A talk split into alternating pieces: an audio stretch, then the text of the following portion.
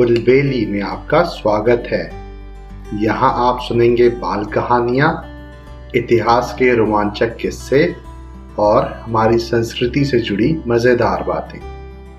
मैं हूँ आपका होस्ट ज्ञानेश और आज मैं लेके आया हूँ अकबर बीरबल का एक मज़ेदार किस्सा, जिसका नाम है सवालों का सीधा सीधा जवाब।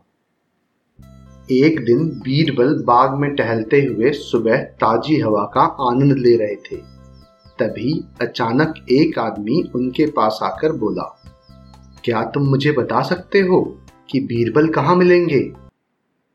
बाग में बीरबल ने बोला, वो आदमी थोड़ा सकपकाया लेकिन फिर संभल कर बोला, वो कहाँ रहता है?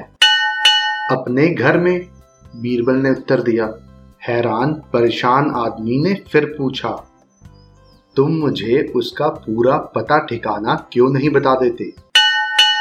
क्योंकि तुमने पूछा ही नहीं, बीरबल ने ऊँचे स्वर में कहा। क्या तुम नहीं जानते कि मैं क्या पूछना चाहता हूँ? उस आदमी ने फिर सवाल किया। नहीं, बीरबल का जवाब था। वो आदमी कुछ देर के लिए चुप हो गया। बीरबल का टहलना जारी था।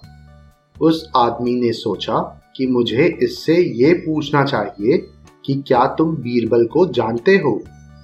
वो फिर बीरबल के पास जाकर पहुँचा और बोला, बस मुझे केवल इतना बता दो कि क्या तुम बीरबल को जानते हो? हाँ मैं जानता हूँ, जवाब मिला। तुम्हारा क्या नाम है? आदमी ने पूछा। बीरबल। बीरबल ने मुस्कुराते हुए उत्तर दिया। अब वो आदमी भौचक्का रह गया।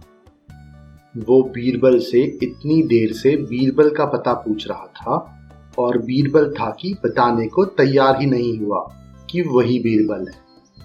उसके लिए यह बेहद आश्चर्य की बात थी। तुम भी क्या आदमी हो? कहता हुआ वो कुछ नाराज़ सा लग रहा था।